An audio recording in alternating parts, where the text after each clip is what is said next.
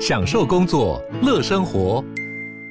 就算不在办公室，也能从容应对线上会议。HP Dragonfly 透过专业的 HP Presence 设计，内建降噪及会议快速键，搭配清晰的 Bang & Olufsen 音效，增强音讯及视讯功能。HP Dragonfly 顶级商务笔电，采用 Windows 11专业版，让您在会议中享有最佳的视觉和听觉品质。你要泡什么？要泡茶、泡咖啡，可不要泡沫经济；要泡泡糖、泡泡澡，可不要梦想成泡影；要泡菜、泡饭、泡妞、泡书本，就不要政治人物跟咱们穷泡蘑菇。不管泡什么，张大春和你一起泡新闻。台北 FM 九八点一 News 九八九八新闻台，今天李孙维新谈天。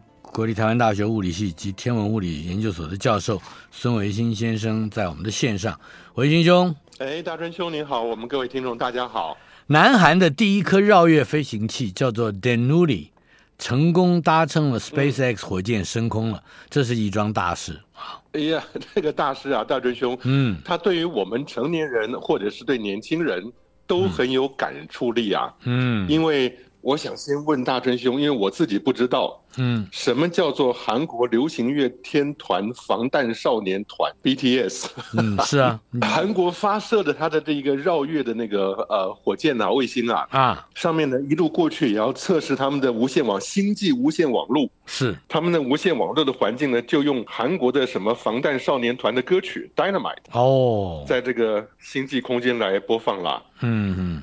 所以不会是在这个防弹少年团原先在唱这个歌的时候就预先了解了或知道了，呃，将来会有这么样的一次发射？我不知道，只不过他们防弹嘛，所以会有爆炸嘛，嗯、有爆炸就有火药，所以它的 dynamite 就是类似像火药这个样子啊。嗯，那跟那个火箭爆发起飞也有点相似啊。是，对。不过大真兄啊，嗯、南韩这个进展是非常快的。是、嗯，你记不记得我们这前两个月六月份的时候？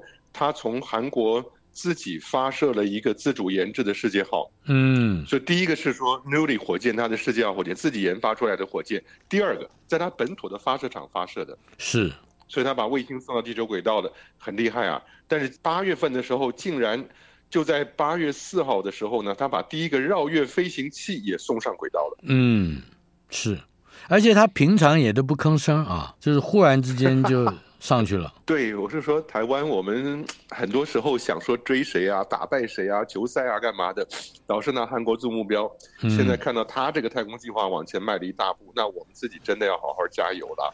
这个 Danuri 飞行器有六七百公斤啊，谈一谈它的内容好吗？对，六七百公斤相当不错，因为以前我们谈的都是小的，什么立方卫星啊，几公斤呐、啊，或者几十几百了。它到了六七百，已经不是一个小型的卫星可以说的。嗯，而有趣的是，它八月四号发射升空是用 SpaceX 的那个火箭啊啊，但是呢，它要到月球去。大春兄，原来我们不是说到月球三十八万五千公里吗？嗯哼，通常两天就到了，两天到了以后，你在那儿，大春兄在那儿做点地质研究，两天又回来，一个礼拜，你是只要请个假，一个礼拜就回来了嘛。嗯，但是呢，它这个韩国的去月球的卫星呢，要十二月才到。哦。哎，他为什么会要那么久？对，因为他们的打算是说要省着燃料来使用。嗯，所以我在这边，大春兄，我们说一下那个地球跟月球之间的轨道的概念啊。是，那一般从地球发射了以后呢，先在地球旁边绕地转，转转转转以后呢，等于是进到一个它叫地月转移轨道。嗯，地月的 transfer 转移轨道，也就是你在地球旁边绕差不多以后。瞄准了月球呢，突然就是后面就点燃了火箭，它就冲出了你绕地球这个圆，冲出去以后对着月球过去，接近月球的时候速度减慢，嗯，让月球的重力场把你给抓住，是，那要减慢的恰到好处，让它把你抓住以后，你进入一个绕月球的圆形轨道，嗯，然后再继续修正，修正到它。回到一个接近完美的正圆，就可以开始对月球表面做拍照啊，做研究什么的。是的，这是我们过去常讲的地月转移的轨道。是，那你大家发射以后，地球旁边绕两圈，然后直接出去了，两天就可以到月球了。嗯。但是韩国知道，如果你在这种轨道上面，你要直接发射火箭，笔直的对着月球冲过去，嗯，那个消耗的燃料比较多的。是。那他怎么样？他是拜托 SpaceX，因为这就这个绕月卫星就不是他自己的火箭了。是拜托 SpaceX 帮忙。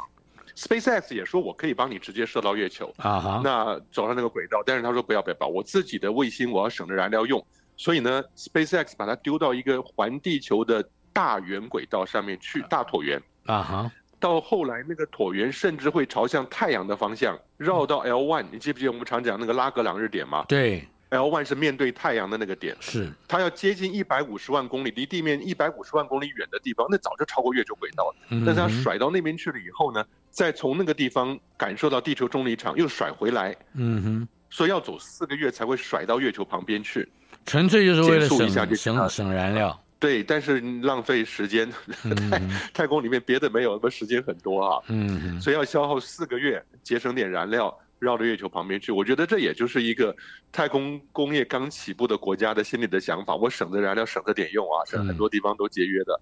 到了月球旁边以后呢，它调整月球轨道，它的燃料就富裕的多了。它这个旅行，呃，也就是先到了 L one 拉格朗日点第一个啊，再借着这个重力，再把飞行器拉回地球和月球。这个重力是谁的重力？是？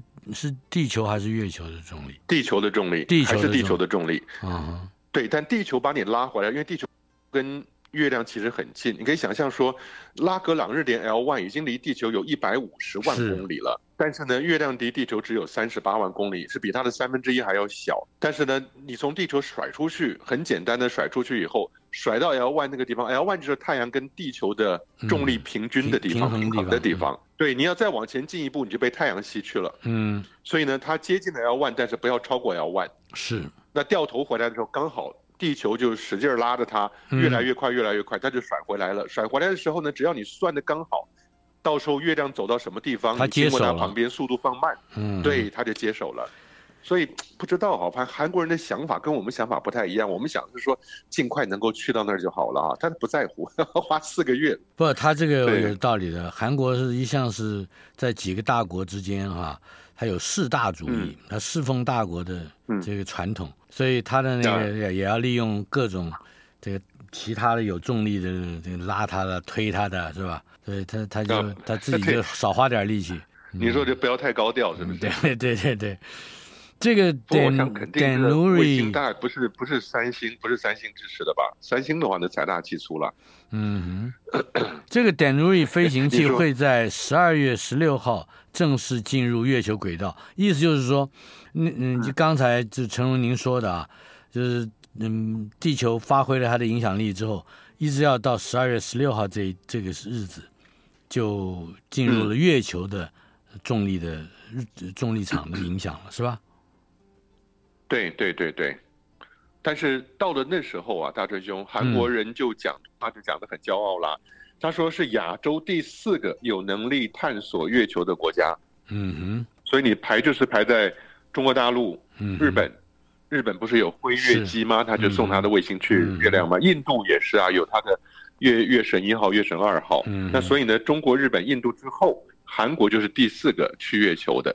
但他这里面没有讲另外一件事情，如果你要把其他都算上的话，他可能要排到第七去了。为什么？因为美国当然是老大哥了，欧洲也去月球，嗯，再加上以色列，啊，以色列也去过啊，虽然他没有成功，但是以色列也算是在 月球上面摔下去了那个登陆器啊，嗯，但是呢也算是去过了。当然阿联酋也算，所以你把以色列、阿联酋、呃，美国、欧洲。加中国、日本、印度，哎呦，他排到第八了。嗯哼，这个十二月十六号以后，阿联酋是去火星。哎呀，哎呀，你说十二月十六号是第七个，是第七个没有错啊啊！不要不要不要紧张，没关系，第七、第八跟我们都没什么关系啊。十二月十六号 正日正式进入月球任务的这个轨道开始，他还要做一些测试，所以他明年二月一号才。开始展开他的观测任务，谈谈这个这个呃，一个就是为什么还要他要测试些什么？第二个就是这一年的观测任务到底又有哪一些呃内容？对，大川兄，对于我们呃一般我们的民众不熟悉所谓的轨道动力学、太空动力学啊，我是建议大家只记得两个概念，嗯、一个是圆形，一个是椭圆形。嗯，一个圆，一个椭圆。所以很多时候你从地球发射。它绕绕绕的圈越来越大，最后那个圈大到能够把月球包裹进去，这就是韩国人的概念了啊。嗯，那接近到了月球以后呢，它被月球的轨道重力拉住了以后，它从月球旁边擦身而过，掉头来绕到月球转的时候，会先出现一个巨大的椭圆，甩得很远。嗯哼，甩得很远以后呢，再回来，那你就是到了它那个月球旁边的近近月点，用火箭调整一下。啊，那到最后呢，慢慢慢慢把一个大椭圆修正成一个圆形。哦，因为你修正成圆形的好处是，你这样子在轨道上每一点都跟月球表面是一样的，你拍照拍起来后续处理就方便很多了。嗯嗯，对，所以就是从圆从椭圆修正到圆，要圆要回家的话，再把圆变成椭圆，就是。至于他的观测任务呢，他好像还得研究月球的环境的时候，那别人已经研究的，他还要再做一遍吗？呃，大追兄，现在去月球的国家，嗯，都号称要去找月球上面的合适着陆点，嗯哼，无论是无人或者是有人的，韩国好像他们计划在二零三零年要把人送上月球去，所以他也加入了这个这个比赛，只不过他保持低调，不不去大张旗鼓的像美国或者中国大陆那么说就是了哈，嗯，所以呢，他也要研究月球环境，看太空很重要的一点是太空网络技术，韩国这方面也不错。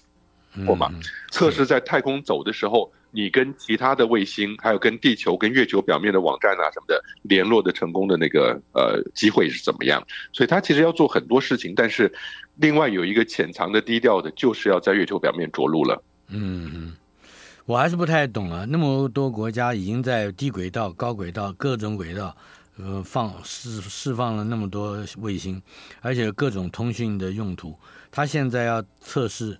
到月球上测试太空网络技术是干嘛？他这就每个人每个国家都需要有自己的网络啦。嗯，你不能依赖别人，依赖别人就被别人卡住脖子了嘛。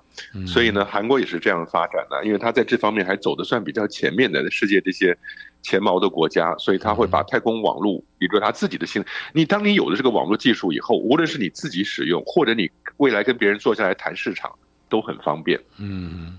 好的，据说还要搜索隐藏在月球永久阴影区域里的水冰，是吧？也就是月球背面的水冰。对，这个在印度的第一个所发现是印度的月神二号，它在月球极区的陨石坑里面，因为那边太阳的角度就很斜，所以它陨石坑的深处呢。有些是永远不见天日的，那那边是有水冰的，这是印度的月神二号就发现的，所以呢，我想他现在也是研究这个东西。其实当时我们希望台湾的太空中心能做的事情之一呢，就是把东西送到月球上去，因为探月希望包裹在里面，对台湾的年轻人有一些号召力嘛。那也是希望他去看月球上面未来人可以住的地方。那个时候我们曾经提出这样的想法，那其实现在各国都在朝这个方面去做。那其实底下的这一两个新闻都是跟这个有关的，还真的在月球表面看到人可以住的舒适温度嘞。哦，而且好像二零三零年已经确认是韩国准备登月的一个一个里程碑了哈。对，就是他以刚作为一个刚起步，二零二二年刚起步，然后八年以后就要登陆啊。那登陆的应该是无人的太空船了，因为人要送过去是很麻烦的，他需要重新重新 repeat 重复一下阿波罗任务的学习曲学习曲线啊。是，但是他自己放无人太空船，二零三零年，我觉得韩国是真的可以做得到的。嗯，美国也也一样在加把劲儿啊，人类重返月球的任务已经这个停顿，而且推迟了很多年。现在终于又要向前跨一步了，谈谈这个话题。对，对，大追兄，他不是被咱们这个节目已经骂了很多年了吗？我没有，我我骂的上前面的节目，哎，骂人的有有有有，我们两个一块骂的，你忘了？我没有，我没有。我那么我那么温和的人，我是骂谁呢？没有。那，我早上总要拉上你啊，要不然一个人责任太大。那个火箭就是 SLS 啊，Space 呃。Space Launch 呃什么呃那个 SLS 的大火箭嘛，嗯、上面不是要要摆的那个什么 Orion 猎户座的太空船吗？哎，是这个我记得。它叫 Space Launch System 嘛，对。那这个东西我们不是说波音打算二零一一年、一二年就要就要准备的吗？就拖了十年，现在终于要把那个 Artemis 一号，你记不记得我们说 Artemis 一二三嘛？对，三个阶段。Artemis 一号呢，希望我们的听众朋友大家保持关怀，八月二十九号。嗯，就是两个礼拜之后，是。美国人就要把这个 Artemis One，嗯，第一次使用这个太空发射系统 （Space Launch System），嗯。然后把猎户座这个新发展出来的太空舱，我们在美国 NASA 看过这个太空舱，哎，它比较大，比阿波罗住宿居住的环境要好得多啊，嗯。可以坐四个人。是。要准备把它送过去，但是 Artemis One 是没有人驾驶的，先送过去以后测试，然后到 Artemis 二送过去以后是绕月球，带人绕月球再回来。Artemis 三呢，就是把人送过去直接放在那个月球上了。嗯哼，呃，这些都是无人的，对不对？没有没有，Artemis One 是有呃是无人的，嗯，啊无人去绕月球。Artemis 二是有人去绕月球，Artemis 三是有人去登陆。嗯哼。但是，但是现在他的说法又变成要有 Artemis 四，到第四个 Artemis 呢、嗯、才会把人放上去。但他说了，美国人老是喜欢讲这个话。他说呢，嗯、那个时候会把第一位女性，跟第一位有色人种，把她送上月球去。只有那个内国家内在在这种事情上特别紧张的国家，才会一定要显示他们没什么问题，一定要把这些平衡的做到，要命。是吧？那陈兄啊，您说的这个一点没错。我在 NASA 工作的时候，那个时候看到每一次太空梭准备要发射，嗯、上面那个七个人，他的性别、肤色、嗯、人种、国家，全部都要找一个平衡。嗯，嗯所以你看那七个人，尤其到后来的这些 mission，几乎一定有男的有女的。嗯。然后有白的有黑的。嗯哼。然后有东方有西方有日本的，还有以色列还有韩国的。嗯。所以呢，在过去。每一个太空梭上去那七个人，简直就是一个小型的联合国啊！所以你说的对，这个国家自己心里面老是把这个东西卡卡的，嗯、所以他一定要强调有色人种第一个送上去。不过，他不反过来提醒了我们，过去送上去的那十二个人，没有一个是有色人种吧？嗯哼，这正好这就是告诉你，人是必须要有历史感的啊！过去的事情到底是怎么做的，还是还是会记得的哈。呃，对对对，哎。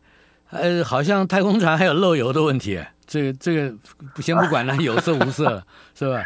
对，怎么怎么会漏油呢？这个波音的技术水准我真的很担心。第一个预算有限，它已经 budget overrun 超过 budget 太久了。嗯、那太空船本身呢，一会儿是这个机电不对，那这个另外一个阀门不对，现在连漏油都出现了，嗯，这其实是很困难的啦。也就是说，它原先打造的打造的太空船的材料，可能都已经推因为推迟了计划。所以超过年限了，对不对？你说开始漏油了，是是吧？大真说，你你讲话还是比较不带脏字儿的哦。那我跟你讲，不骂人嘛，我们看问题就是。八月二十九号发射，我们大家来看看，屏息以待啊！好了，对月球月球坑，嗯，可能有适合的温度供人类居住。我们先介绍一下，四十秒钟的时间。啊，对，大春兄，我这好高兴，为什么？因为这就是我十年以前我就开始讲那个事儿啊。因为那时候我做了好多月球表面地图的，呃，整理嘛资料。然后你知道，发现在很漂亮一个呃鱼海旁边，鱼海右左边的是一个最美丽的叫红湾彩虹的红，很漂亮，的全地区月球上公认最美丽的陨石跟红湾啊。嗯。那然后海鱼海的右边呢，就有一个亚平宁山脉，意大利亚平宁山脉旁边有一个哈德利月溪，那就是熔岩洞。熔岩坑，未来人类居住的地方。嗯，嗯，好。至于整个细节如何，我们稍后片刻马上回来。今天进行的就是孙维新谈天，国立自然呃中国立台湾大学物理系和天文物理研究所的教授孙维新先生在我们的线上。维新兄，Hello，哎，大春兄，哎，月月球坑可能会有适宜的温度来供人类居住。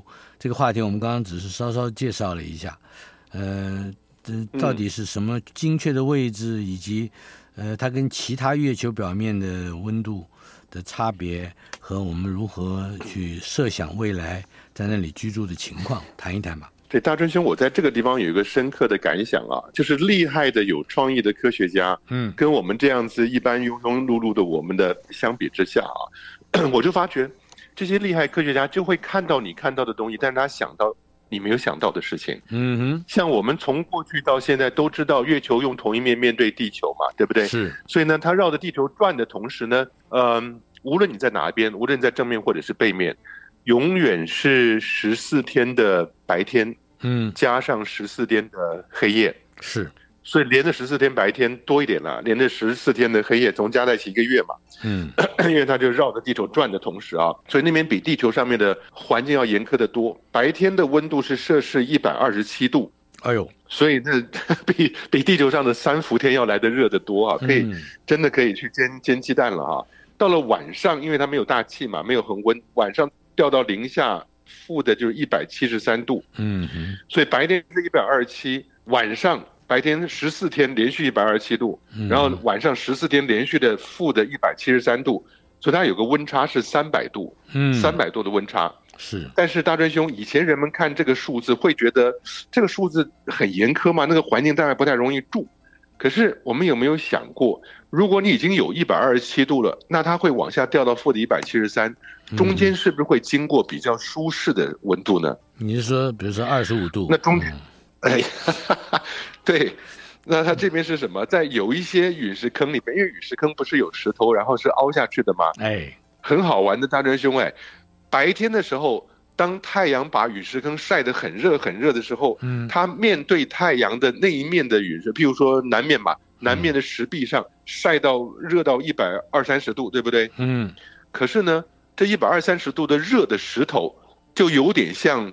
石头火锅了，嗯，它所发出来的热量会让对面晒不到太阳的山壁也能够提高温度，嗯哼，对不对？石头本身以前我们不是，哎，针灸里面不是除了针灸，呃，叶灸什么什么之外，还有石头的灸吗？石头去、嗯、去做针灸嘛？是。那所以石头本身发出来热量呢，它就会让这个坑里面温度能够被保存到人类可以居住，譬如说十七度，摄氏十七度，想想的很好，但是它不会停在那里啊，是吧？那温度不会停在那里啊。你你，但是大尊兄啊，嗯，这就是我们可以利用的地方了，因为它的温度可以到一百二十七度啊，嗯，对不对？就像我们说核电厂也好，火力发电厂也好，它烧起来的温度是特别高的。但你中间经过几个能量转换，一方面把能量保留起来了，另外一方面把出来的能量转换成人类喜欢的温度。我在转换它的时候，我我都熟了，我都对不对？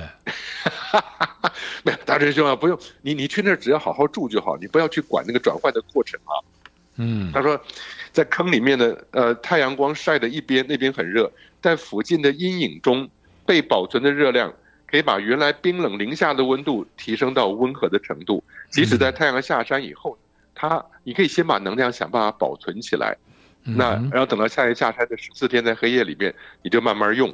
我现在我现在有个问问题，你得给我给我先解答了，我才我才好好继续往下想，不然我我现在被堵在六十年前。嗯，这个第一个那个阿姆斯壮是吧？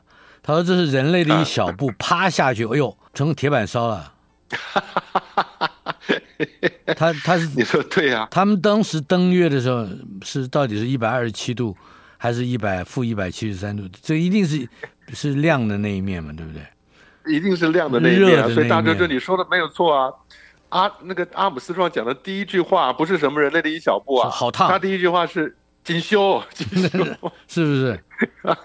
对呀、啊，不是啦，他那个太空衣啊，无论衣服或者是鞋子都能够很很好的隔热啦。嗯，里面自己也有液体、有水在那边循环，保持人体本身的适合温度啊。嗯，但是呢，月球表面就是那样子啊，你白天就晒成那个样。当然可你可以想象啊，今天如果给你一个陨石坑吧，一个坑在那个地方，有一面是受到太阳照的，另外一面呢，你把它搭个房子，嗯、那那个房子有一面玻璃窗，玻璃窗可以让这个太阳光反射进来，嗯，热量反射进来。热量是红外线，热红啊，不要用玻璃的，玻璃的红外线进不来。你让红外线进来以后，想办法让这个地方加温，加温以后呢，你让它保温，嗯，保温以后，你太阳在天上的时候，你持续可以加温啊。那等到你这个保温机制只要能撑十四天，下一次太阳再出来的时候，你这个小可爱的小屋，穴居人的可爱小屋里面，那可以一直维持一个人适合居住的环境啊。这样讲讲，其实到月球去很有希望的，而且那个小屋它可以抵抗来自太阳的。太阳风、宇宙辐射，甚至小陨石的撞击，你在小坑里面，嗯，所以人类到月球去的第一代人类，应该就是穴居人了。嗯，我还是觉得在家里，在地球上用开大金比较快一点。日日本的科学家研究宜居月球，呃、还有火星，有有几个概念，呃，可能就跟您刚才所说的，呃，就是我们过去没有想过，用科学家的脑子来想一想，嗯，这三个概念大概可以帮助我们理解。到底太空旅行或者是太空移民有多大的可能性？嗯、来，我们来说说日本科学家。好的。对，不过大春兄，在我们讲日本科学家之前呢，就是因为我们说的加州大学 UCLA，我们的母校啊，对、我是在那儿写论文的，在那边呃 UCLA 的科学，对对对对对，我觉得我们写论文呢，现在看起来有点傻啊。你自己写的吗？那呃，当然了，没日没夜没日没夜的写啊，想抄也找不到人抄，嗯、就是那样。科学家在 UCLA 发现了月球上发现洞穴存在，其实不用他发现呢，大追兄啊，地球上就有很多这样的熔岩坑洞、熔岩管道，英文叫做 lava flow，lava 呃 lava 就是熔岩，L 很简单的是 L A V A lava，嗯，lava flow 呢就是岩浆从火山流下来的时候，有时候是地底，地底的岩浆也会流动，是，但它流过去以后。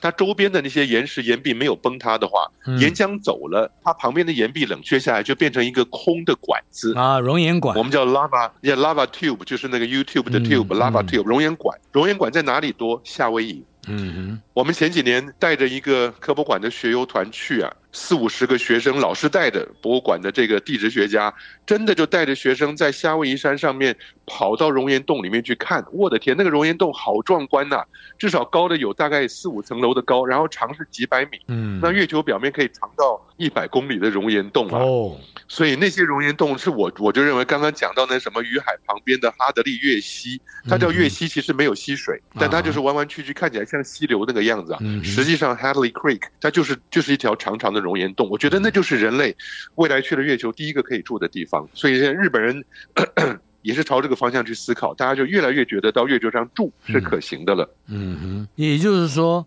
现成的就有这一类比较接近人类可以居住的温度的保存这种温度的地方，是吧？对对对，可是我想人类也是会恢复本性的。如果到月球上生活条件很艰难的话，可能你先去占那个洞呢，我到以后就把你赶出来占你的洞。嗯，YouTube，爱像这个寄居，哎呀，寄居蟹的感觉哈。嗯、但是 anyway，你刚刚讲到日本人，他要打造人造重力的居住设施，还有一个核心生物群系。这个核心生物群呢，听起来很高大上，其实就是我们生活中需要用到的动物跟植物。嗯哼。就，就如果你要吃肉，吃要吃食物，嗯、哎，不过这这个您刚刚提到的是这这个人造重力居住设施、核心生物群系，嗯、还有应该还有包括星际人工重对，嗯，重力运输系统，这就是刚刚讲的三概念、嗯、是吧？对对对，大专中这里面最大的问题啊。不是只有在星际运输，你说我们在地球轨道上失重状态，或者在星际运输里面人都是飘着的啊，失重状态，那个还不是太大的问题，因为你会强迫你运动嘛。那但是最大的问题是你到了月球或者到了火星，嗯，月球的重力场是六分之一啊，火星重力场是三分之一。你如果在那边待久了，你觉得好像有重力，可是呢，那个重力没有办法让你的身体保持在地球上一样健康的状态。是，那你回来。清明节回清明节回地球扫墓一样会有问题，骨髓会流失。对，但是大追兄他这边做出一个反而对你星际人工重力有帮助的，就是你作为设一个大圈圈嘛。我们在科幻电影都看到一个巨大的轮子，那个轮子只要一转起来，你在轮子里面像轮胎里面那个内缘在走的时候，你就会有一个。有一个重力啦，嗯，对，但是呢，如果说你降落在月球或者是失重状态情况底下啊，你要弄了重力让你身体的液体往下走，嗯，可是你在月球跟火星上面重力不够的话。即使你去努力的做运动，你去踩踏什么东西，就像你在太空梭上面，努力的去做运动，那是脚跟手受到受到运动了嘛？但是心脏还是不行，因为你的液体呢还是漂浮在全身的。所以想想，其实，在地球轨道上面失重状态还是蛮可怕的，因为你运动不到里面的液体。是，所以必须要有人造的重力的居住设施，这是第一个。对对对。好，核心生物群系呢？对，也就是说，人如果要生存的话，你会食用到的植物啊，或者是 你养一个宠物狗啊，疗愈心情啊，是保保护人类生存迁移的生存基础。你要过几个月就吃掉了。对呀、啊，不要像你什么益生菌呐、啊，或者什么乳酸菌呐、啊，这也都算在里面啊。就是人整个人很麻烦的。所以，所有的动物、植物、昆虫啊、细菌，怎么让人类能够健康活下去，都需要考虑在里面。是，呃，另外就是星际人工重力运输系统，这还是包括重力在内的概念。对，就是我刚刚讲到那个，你像在呃星际，我们叫星际效应嘛，星际穿越那个电影里边，嗯、他们就是坐太空船，是个巨大的轮子，好像摩天轮那样子，是在那转。只不过你不是坐在摩天轮里面的车厢，而是你站在摩天轮的内缘里面，嗯、大家头都是朝向圆心的。是头朝向圆心的话，轮子一转起来，你就会有一个脚踩实地的感觉，那就是人造重力，那就产生了。而且那个好处是说，人整个人包含里面的液体血液都感觉到重力。台北 FM 九八点一 News 九八九八新闻台今天进行的单元孙维新谈天，国立台湾大学物理系及天文物理研究所的教授孙维新先生 在我们的线上。维新兄，火星表面不止一处发现了，嗯，发现了奇怪的叫火口堑，这一堑就是天堑的堑，Pit Crater，可以解释一下这是什么吗？嗯。嗯嗯，Yeah，Pit 就是一个一个坑洞，像洛杉矶很有名的一个古生物地方叫做 Tar Pits，嗯，Tar Pits，Tar 就是柏油嘛，柏油坑是一个很有名的古生物发掘的地点，叫做 Pit 啊。但这个 Pit Crater 呢，就是陨石坑，一个火口堑。但这个字很重要，Crater 这个字啊，它有两个意思，一个是火山口。嗯，另外是陨石坑，嗯，形成的方式是完全不一样的。火山是你自己喷发以后留下一个圆形的东西嘛，是。但是呢，陨石坑是外面东西打下来以后砸出一个圆形的东西来。嗯、过去的人们不知道它的差别，所以只要看到这样的坑洞，英文都把它叫做 crater。是。所以这 crater 到后来知道，哎，在亚利桑那州那边有 meteor crater，那就是陨石坑砸下来的。但是呢，你到了夏威夷的呃 Honolulu 会看到 Diamond Head 钻石角那个地方，嗯、那就是一个火山口喷发造成的结果。啊哈。所以每个呢不一样，但是。火星表面发现了很多奇奇怪怪的这种这种洞，嗯，他说这种洞就是遍布地球啊、金星啊、火星、月球，只要有硬地壳的，都会有下陷的这样的坑口，嗯，那很可能大家就为什么我要讲这个东西啊？嗯，就是刚刚不是讲月球，月球有很多熔岩洞吗？对，那那些熔岩洞底下是空的，空的，如果你万一上面再给人家砸一家伙的话，那个洞就会塌，嗯，所以很多这些所谓的深陷下去的坑洞呢。很有可能是地底是空的，然后外表无论是崩塌也好，被砸也好，它就往下掉，所以会出现这些奇奇怪怪的所谓的火口、火山口的嵌，嗯，火山口跑出来。对、嗯，不过我觉得这又是告诉我们说，不是只有月球上面有这个熔岩洞。嗯，连火星上面也都有，所以未来去火星什么的也都可以去住去。是，好，特斯拉迷关注的太空移民，马斯克亲自回应，希望能够在二十年后建立火星城市。这牛皮吹大了。对，大真兄，他的那个。二十年，人类首次登陆火星要二十年到三十年。嗯，但那个时间表的设定是每次航班要送十万人。嗯，我们地球上哪里有每次航班可以送 一万人的？他要送十万人，嗯，他打算要送两百万人到火星表面。这个数字比我第一次在上课演讲引用他的数字又长大了好多。嗯，以前是八万人，现在变成两百万人。是，我不知道世界首富是不是就是有钱就是任性啊？想到什么。什么就说什么，嗯嗯，对，就是说啊，尤其是要通通，就是建造一个自给自足的城市，这个太不容易了吧？我也我觉得这个大真兄，您您怎么样定义自给自足啊？嗯哼，就是说人都在里面，你如果送了一百万人过去的话，那这一百万人都能够安居乐业，《礼运大同篇》里面的理想都能达到，你觉得？在火星表面，连月球都还做不到，你觉得有可能吗？我都我都很担心的是说，呀、yeah，月球表面，你现在到二零三零、二零四零，恐怕是最基础、最原始的月球基地是能够建立起来的。但不用说，你说火星。那那个挑战远比月球要强得多，到那边去至少六个月到八个月。你觉得你把十万人摆在一个航班上头，去那边六个月到八个月的十万人不会不会闹不愉快啊？我很担心的是，说不定能够吹出这个大牛来，那柬埔寨那些弄了很多人去的那个，恐怕也跟特斯拉的这个这个跟马斯克有关系。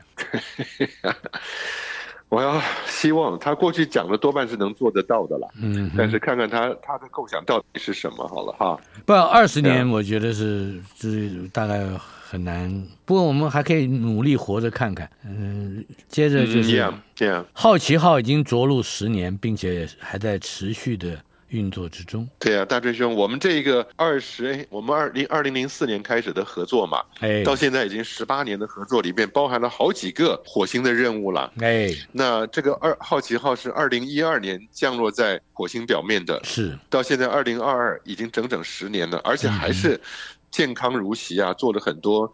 科学研究跟拍照啊，嗯，总共在这十年里面，他走了二十九公里。这样、嗯，你算一下时速是多少？哎，别说他还爬高了嘞，他爬了二六百多公尺呢。哎，对，很不错，这个很不错，因为你知道，我觉得最好笑就是他爬高，因为你要走斜坡才能爬高嘛。是。那这些 JPL 的火星科学家。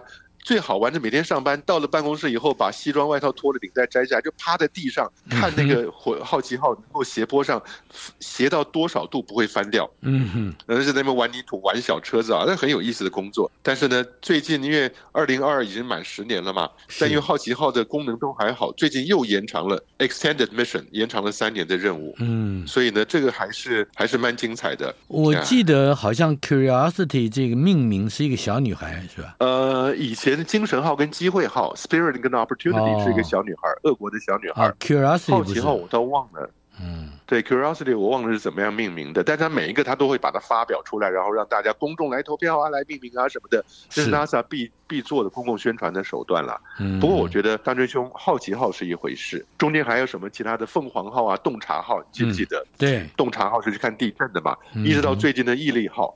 所以我觉得美国在火星研究的开发上面，它这个地位是站得牢牢牢牢固固的。是，预计二零三三年还会把火星的样本带回地球，那就是毅力号的事情了。嗯，毅力号现在已经挖了很多，你记不记得？它就是在地面上挖这个岩芯啊，挖那个沙土啊什么的。嗯哼，做了装在试管里面，做了很多火星样本。但重点是好玩的，这个毅力号所带的直升机表现简直是太优良了。嗯。所以呢，以前 NASA 是说了，等毅力号呃放了这些标本放在那个火星的某一个地点以后，下一个任务叫做火星标本样本获取回收车。啊哈，你还得弄个车开到那边去以后，一个一个把地上的标本试管捡起来放到车子里。是。现在发觉不用了，为什么？毅力号本身可以把样本送到那边去，甚至呢用它的直升机。啊，都可以来回收。未来的着陆器可能也包含了两架直升机。嗯哼。那如果说你好奇像毅力号摆在地上的东西，你根本就不用送，我直升机飞过去就把它拿起来放到我的回收器上面了。啊哈，所以，那所以我觉得美国这个很厉害。对，嗯，这个回收直升机是不是就是机智号？啊，机智号是毅力号上面的这个所谓的样本回收直升机呢，还没有。就是未来准备要出现的那个着陆器啊，未来要降落在火星表面上面，就会携带两架直升机了。嗯嗯。那这个直升机它，底下装了爪子，你毅力号摆在地上，火星表面的摆了一堆试管，它就像夹娃娃一样 飞过去，飞过去夹娃娃，夹了以后再飞回来，摆在你的回收着陆器上面，上半截再发射升空往地球回来，就能够把火星的样本带回来了。也很有意思，很好玩。你讲的有意思的，我要讲危险的了。Unexpected 的一个你无从预期的太阳风暴，会以每秒钟六百公里的速度向地球扑过来，这听起来有点可怕。太阳风那也会有什么样的影响呢？对，大春兄，我想我们就在跟观众提醒一下啊，两个好记的数字，一个是二十五，一个是二零二五。嗯哼，二十五是我们现在从这上次世界末日之后啊，嗯，从二零一九年开始进入第二十五个太阳周期。嗯，而第二十五个太阳周期里面，它的最极大期也从二零一九开始加上五年半，就是二零二五。嗯，所以二零二五年会太阳会非常活跃，但是呢，这次太阳活跃好像比以前都来得厉害。嗯，因为光现在二零二二就常常看到大黑子群呐，然后喷发什么的，所以你就说这个没有。那因为通常这些卫星都会观察太阳什么时候爆发嘛，嗯，但在八月上旬的时候，有个太阳风啊，每秒六百公里穿过了地球的磁场撞过来了。当然，地球磁场还是保护了我们，但是这一个太阳风一开始没有观察到，没有预报到。嗯哼，对啊，所以所以这这所以已经来了，自己要小心的呀。嗯，呃，他没有他来了以后，他如果爆发是在朝地球的方向，也是过一一两个礼拜瞬间就通过了地球啊。应该不会造成太大的影响，只要不是太严重的爆发。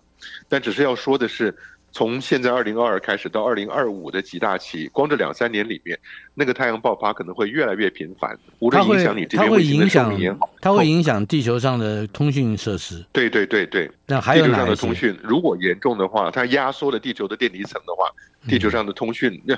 一方面通讯，如果你是用 AM 是电离层，如果你是用卫星联系的话，那就是卫星的寿命，它会压缩了大气以后，让大气变浓、变密，变密以后呢，卫星的那个密度碰到密度增加，它的粘滞力就大嘛，卫星就会及早往下掉，它的轨道衰减就比较早开始，这样子。